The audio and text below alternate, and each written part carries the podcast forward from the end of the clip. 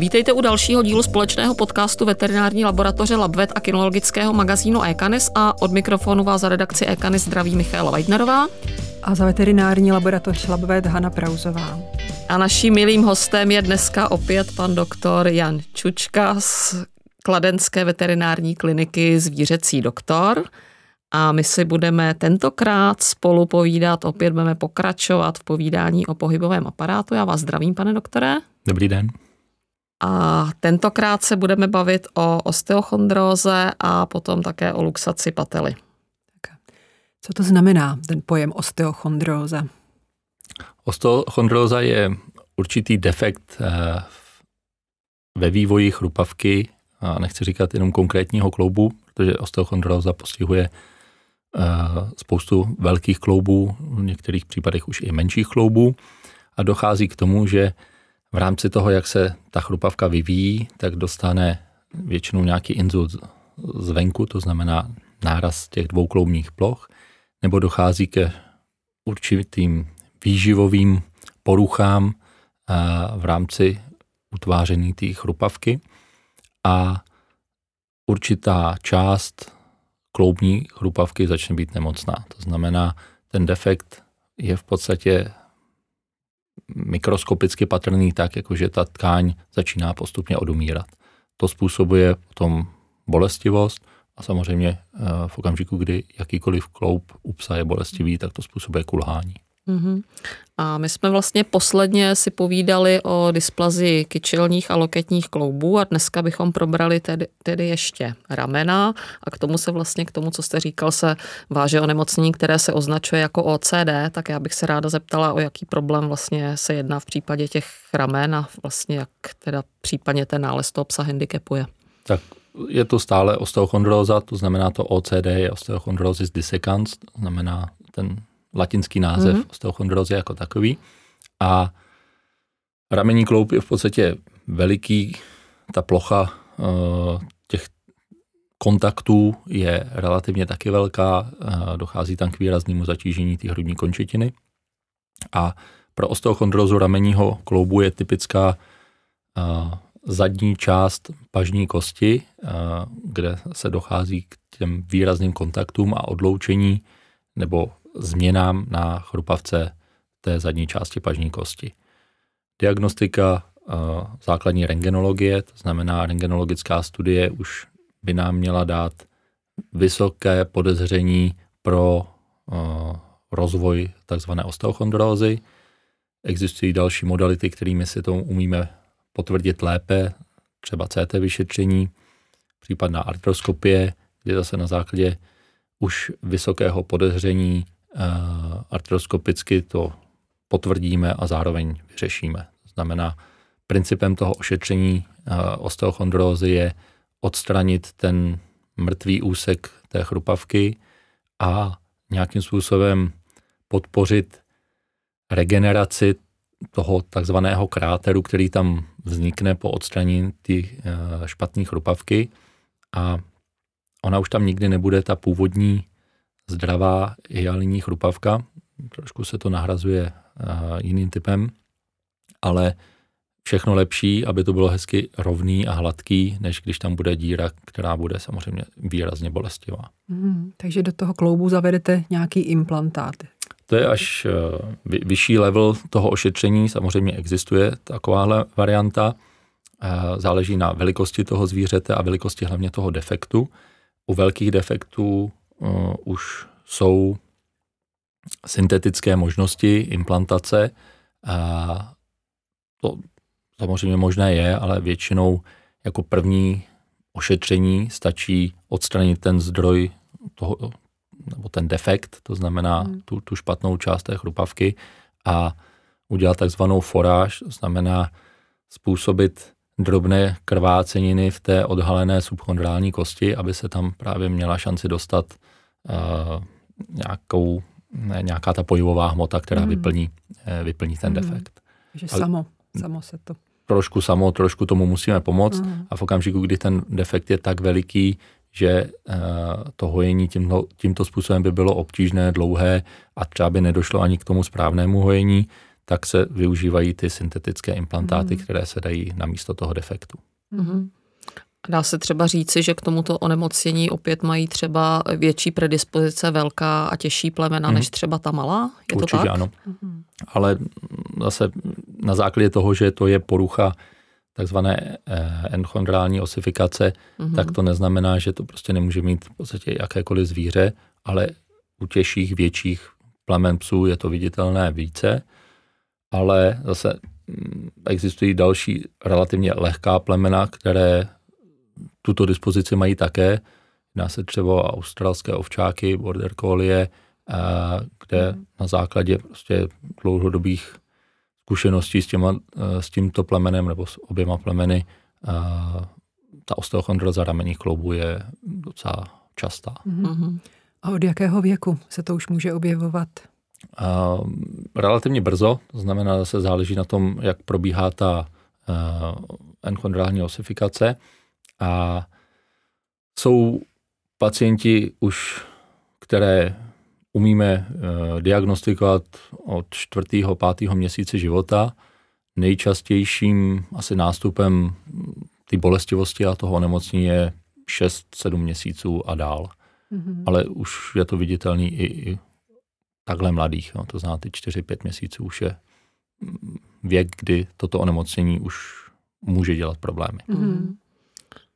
A vy jste říkal, že vlastně existují různé stupně, nebo mluvili jste o různém stupni postižení. Já teda, pokud jsem si dohledala správně informace, tak vlastně ten výsledek toho hodnocení se označuje jenom jako postižen, nepostižen. Tak jak já jako majitel prostě, eh, co si z toho vezmu, jako jestli, když teda budu mít postiženýho jedince, jestli prostě je postižený hodně nebo málo, když se zeptám úplně laicky.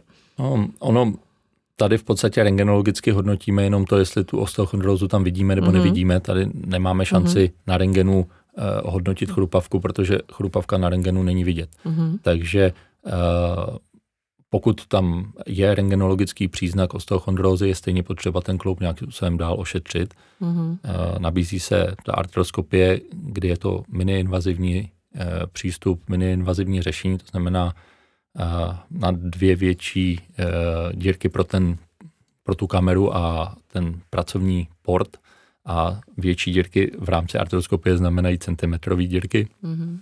takže to je v podstatě nic. A eh, na základě teda toho zvětšení pomocí eh, arteroskopické kamery jsme schopni případně hodnotit, jak moc a v jakém rozsahu ta chrupavka je poškozena. Ale v každém případě je to stejně potřeba ošetřit. Mhm. Nechci zase říkat, že mm, pokud nemáme artroskop, tak eh, to neumíme ošetřit. Samozřejmě existuje i standardní technika takzvané artrotomie, to znamená chirurgického Mhm. otevření toho například ramenního kloubu, ale samozřejmě už je to daleko víc invazivnější řešení, protože musíte nějakým způsobem preparovat svaly, eh, udělat větší díru do kloubního pouzdra. Mhm. Samozřejmě potom se to má šanci třeba projevit na délce eh, rekonvalescence. Mhm. A tohleto onemocnění se také vyšetřuje v rámci screeningu určitých plemen. Uh, ano, uh, už zase jsou chovatelské kluby, které uh, vyžadují vyšetření mm, minimálně ramen, nebo většinou Mhm. se to vyšetřuje uh, v oblasti ramenních kloubů. Samozřejmě mm, u velké části těch chovatelských klubů je to zatím dobrovolné nebo nepovinné vyšetření. Mhm. A doporučil byste ho, protože mě totiž přijde, já třeba chovám také velké plemeno, my máme jako povinnost vlastně do chovu jenom teda kyčle a já se teda snažím i třeba, když máme štěňata, apelovat na to, aby teda majitele nechali udělat trojkombinaci, prostě kyčle, lokty, ramena, ale pořád mi to přijde jako, že je to možná malinko jako opomíjené vyšetření jako ve stínu těch já nevím, častějších nebo známějších, jestli to jde jakoby takhle říct. A jestli třeba podle vašeho názoru, eh, i když to třeba u některých jako plemen se jedná o vyšetření jakoby nepovinné, tak jestli potom zvíře s nálezem patří do chovu, jestli by zase jako jste třeba chtěl apelovat na et- etiku vlastně toho konkrétního chovatele, jak vlastně se na tohle to dívat. To osteochondrózou je trošku uh, potíž, uh, je- jestli to má jenom genetické aspekty, nebo jestli je to čistě mechanický problém. Mhm. Takže uh, to, tohle je hodně žhavé téma v tom, jestli Právě. uh, zvířata s osteochondrózou by měly být chovný nebo ne. Za mě jakékoliv ortopedické onemocnění v časném věku je zdvižený prst pro toho chovatele a za mě to není úplně vhodný chovatelský materiál, mm-hmm. ale samozřejmě co člověk, to nějaký názor, takže já bych na takových zvířatech asi nechoval. Bavíme-li se zase o tom, co to znamená pro to zvíře jako takové, tak zase záleží na tom rozsahu toho onemocnění, včasnosti toho ošetření mm. a když jde všechno dobře, tak eh, zvířata s například řešenou osteochondrózou ramenního kloubu mm. můžou být stoprocentně sportovně zatížená a nemusí to na nich být vidět. Mm. Takže má to dvě roviny, tady tenhle ten pohled, ale za mě prostě to není úplně vhodný chovatelský materiál. Mm. A doporučujete u takhle pak ošetřených zvířat nějaké ty kloubní preparáty, jak se používají dneska hodně? Uh, Zabírá to? Za mě uh, asi tím naštvu spoustu dílerů a spoustu chovatelů, ale uh, kloubní výživa uh, v rámci prevence asi není problém. Samozřejmě pokud chceme zlepšit vývoj vazu, kloubu a dávat něco jako vitamíny, určitě se tomu nebráním a určitě si myslím, že to má význam, ale v okamžiku, kdy máme z nějakého důvodu nemocné eh, zvíře a nemocný kloub, tak si myslím, že kloubní výživa v tento moment už je nástroj spíš pro majitele, že mají pocit, že něco dávají navíc, než že by tomu kloubu jako takovému pomohli. Placebo pro majitele. Hmm. Určitě. Možná třeba nějaká fyzioterapie, ne? Nebo plavání, nebo tak něco by se dalo Vše, všechno, všechno doporučitelnější, samozřejmě primárně stanovit diagnózu. To znamená, hmm. nejdřív musíte vědět, eh, co, co se v tom těle děje, proč ten pes kulhá a na základě toho potom dávat buď teda nějaký doplňky nebo nějaký léky, nebo to řešit. Ale Samozřejmě denně se setkávám se spoustou majitelů, kteří přijdou s tím, že pes dva měsíce kulhá a že mu dva měsíce dávají třeba nějakou podporu. A Nechci říkat nic. jenom, že kloubní výživu, ale kulhá furt stejně samozřejmě, mm. protože uh, asi se nemůžeme bavit o tom, že kloubní výživa nahrazuje lék nebo řeší jakékoliv ortopedické onemocnění. Mm. Takže berme to jako doplněk stravy, vitamín, ale neberme to jako lék. Mm. A u vás na klinice provádíte i nějaká, nějakou eh, terapii eh, potom následnou, jako fyzioterapii, cvičení a podobně? Uh, nedílnou součástí všech uh, pooperačních stavů ortopedických je fyzioterapie, to znamená, využíváme hydroterapeutickou vanu a plus samozřejmě nějaké manuální cvičení, Eh, tam je celý prostě cvičící plán toho, co každému hmm. zvířeti nějakým způsobem individuálně připravíme a mm, je prokazatelné, eh, jak výrazně eh, urychlí hojení a zlepší výsledek té chirurgie právě fyzioterapie. To znamená, že chirurgicky odvedete nějakou práci, ale samozřejmě je potřeba tomu ještě nějakým způsobem pomáhat v té poperační péči a ta fyzioterapie mm. se ukazuje jako v podstatě 50% úspěchu toho, když mm. ten majitel dostává tu, tu správnou péči, nebo je to samozřejmě zase souhra eh, péče na klinice, kam ten majitel dochází třeba dvakrát týdně, potom třeba jednou týdně, ale cvičit musíte každý den doma. Takže samozřejmě, když majitelé jsou poctiví a, a snaží se cvičit tak, jak mají, tak samozřejmě ta fyzioterapie potom jde hodně, hodně dopředu. Mm. Já jsem ráda, že to říkáte, protože fyzioterapie pomáhá nejen lidem, ale tak proč by jako nemohla pomoct jakoby zvířatům, určitě to je efektivní. Pojďme ale vlastně přejít eh, k tomu druhému onemocnění nebo k té druhé problematice, o které se dneska budeme bavit a tím je luxace pately. Je možný, že třeba někdo nám řekne, přátelé, nehovoříte jazykem našeho kmene, řekněme si, co to teda vlastně luxace patel je, co je to ta patela, protože ona má i český název, aby jsme si nejdříve jako rozuměli, o čem se budeme povídat. Tak patela uh, laicky je jablko v koleni a je to v podstatě kůstka, která uh, je překrytá uh, hlavním čtyřhlavým svalem nebo jenom už tou vazivovou složkou a anatomicky má pokrývat nebo má být ve žlábku uh, spodní části stehenní kosti. To je úplně jednoduše řečeno. Mm-hmm. A luxace pately znamená to, že ta češka eh, v tomto prostoru není. To znamená, zase jsou různý stupně toho, kdy tam je a kdy tam není.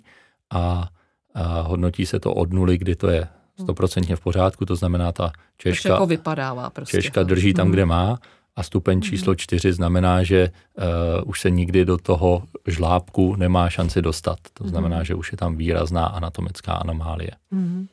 A o jakých plemenech se teď budeme bavit? Teď se bavíme spíš o malých plemenech psů. E, malá plemena psů mají daleko větší dispozici pro takzvanou mediální luxaci pately, to znamená, že ta češka vyskakuje směrem dovnitř. Jsou určitá velká plemena, která mají větší dispozici pro tu takzvanou laterální luxaci, to znamená, že to vyskakuje směrem ven, ale tam je to spíš vyloženě problém anatomie stehenní kosti nebo holení kosti, kdy se ty roviny nepotkávají. To je v podstatě stejný problém i u malých plemen psů. Malá plemena psů mají ve velké části případů křivou spodní část té stehenní kosti a když si představíme, že eh, tělo chce mít v podstatě všechno v jedné rovině pod sebou, tak automaticky pokud teda eh, máme křivou spodní část stehenní kosti, tak je to kompenzovaný tím, že holení kost a úpon toho kvadricepsu, to znamená toho čtyřhlavého stehenního svalu, se posunuje hmm. určitým směrem dovnitř, aby to bylo teda v jedné rovině, ale automaticky to zase znamená tu větší luxaci té češky a typický uh, očkovitý nebo O postoj těch zvířat, který mají tu mediální luxaci pately. Uh-huh. A rozumím tomu teda správně, kdy, že vy jste říkal, že tam češka tam je nebo tam není, tak různě občas se tam vrátí, někdy vypadne. Uh, rozumím tomu správně, že když si třeba vemu, že jsem já nevím, na výstavě ze psem, který mu najednou tam prostě se předvádí v kruhu, teď ta češka vypadne, jestli to lze tak označit, tak začne kulhat, takhle se to projevuje, nebo někde Nejtypič... třeba při nějakém sportu? Aha, nej, nej, nejtypičtější projev je uh, vynechání jednoho, dvou kroků v rámci jedné procházky.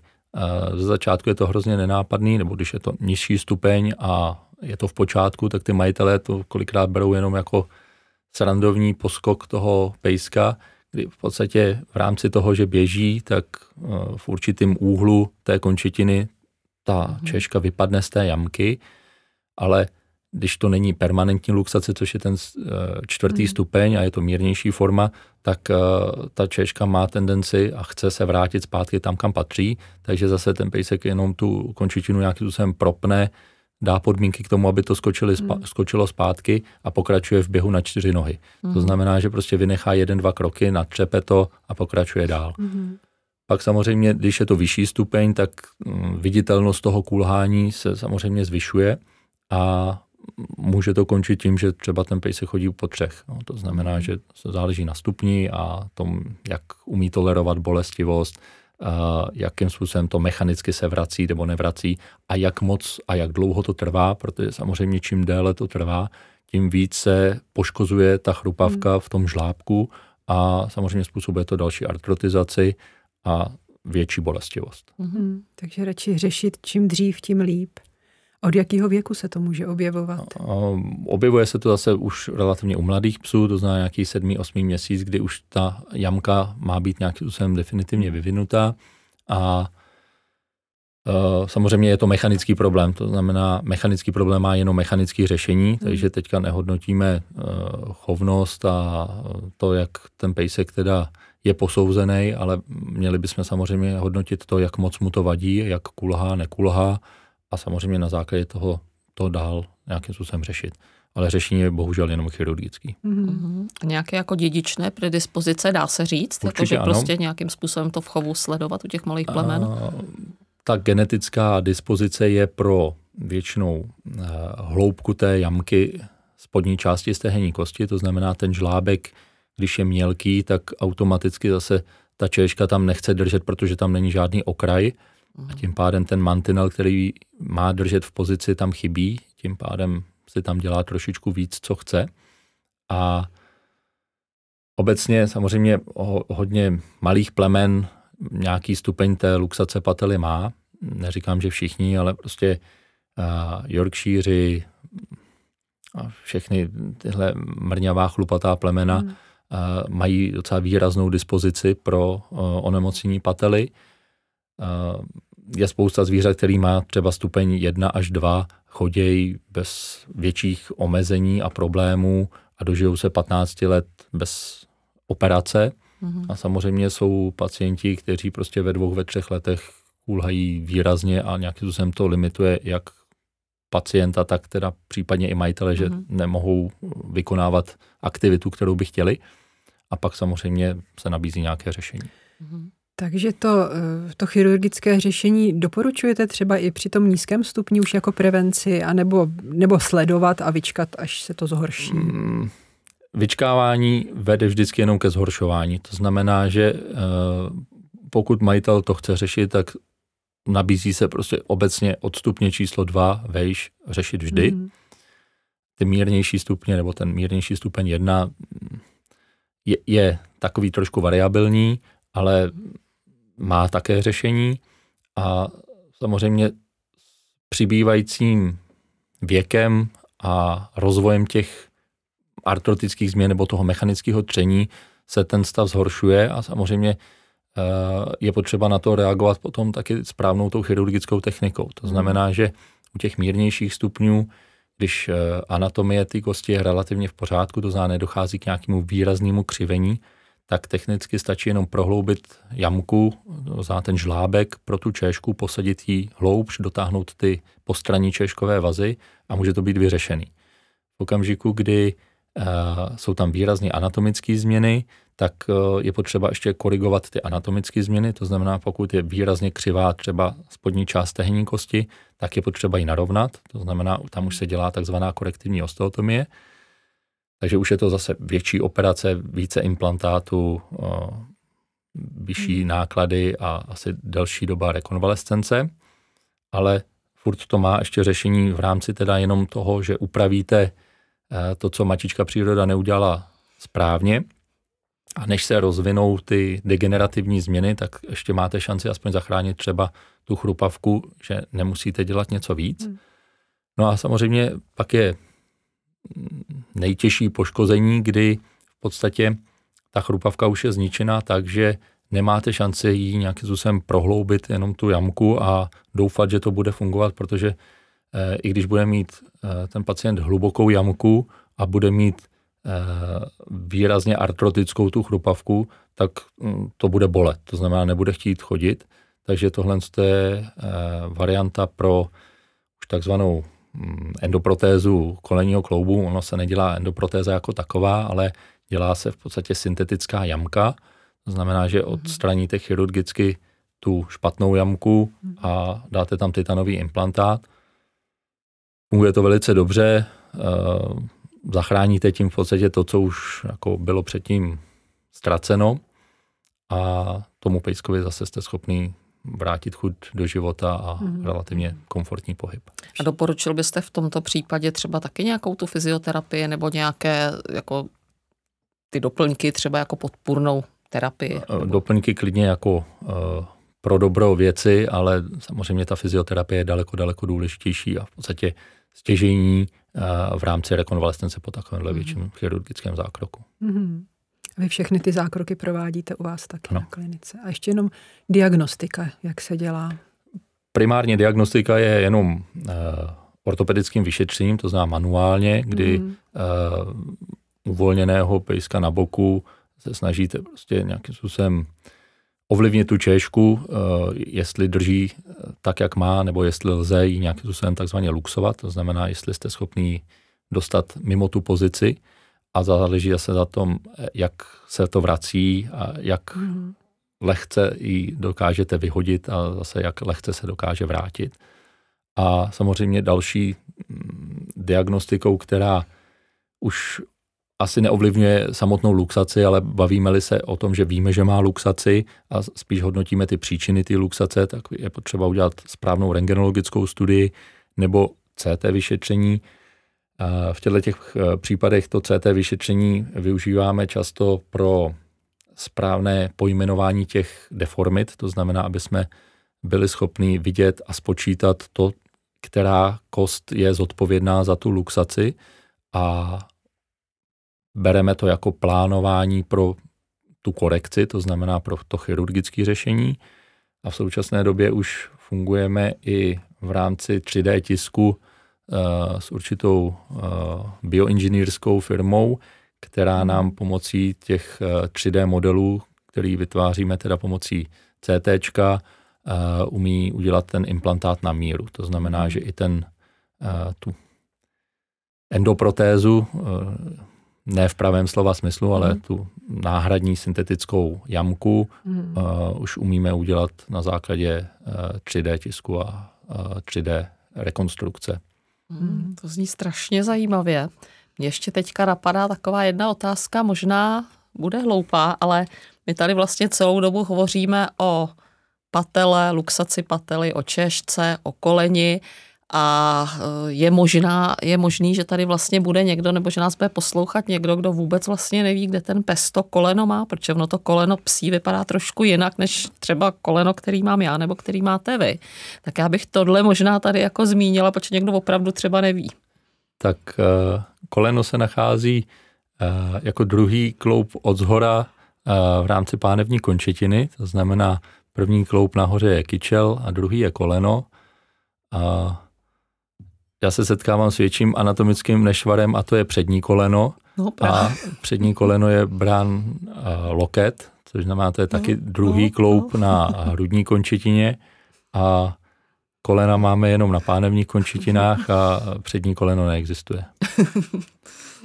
si myslím, že asi to nebude naposled, co jsme pana doktora pozvali, protože ortopedie je široký obor a určitě je plno věcí, které bude zajímat naše posluchače a chovatele. Pro dnešek vám moc děkujeme. Těšíme se na další setkání, jestli já, budete moci. Já s tím rozhodně taky souhlasím a taky doufám, že si na nás pan doktor ještě někdy udělá čas, takže děkujeme moc krát a nashledanou zase příště. Budu se těšit, nashledanou. Nashledanou.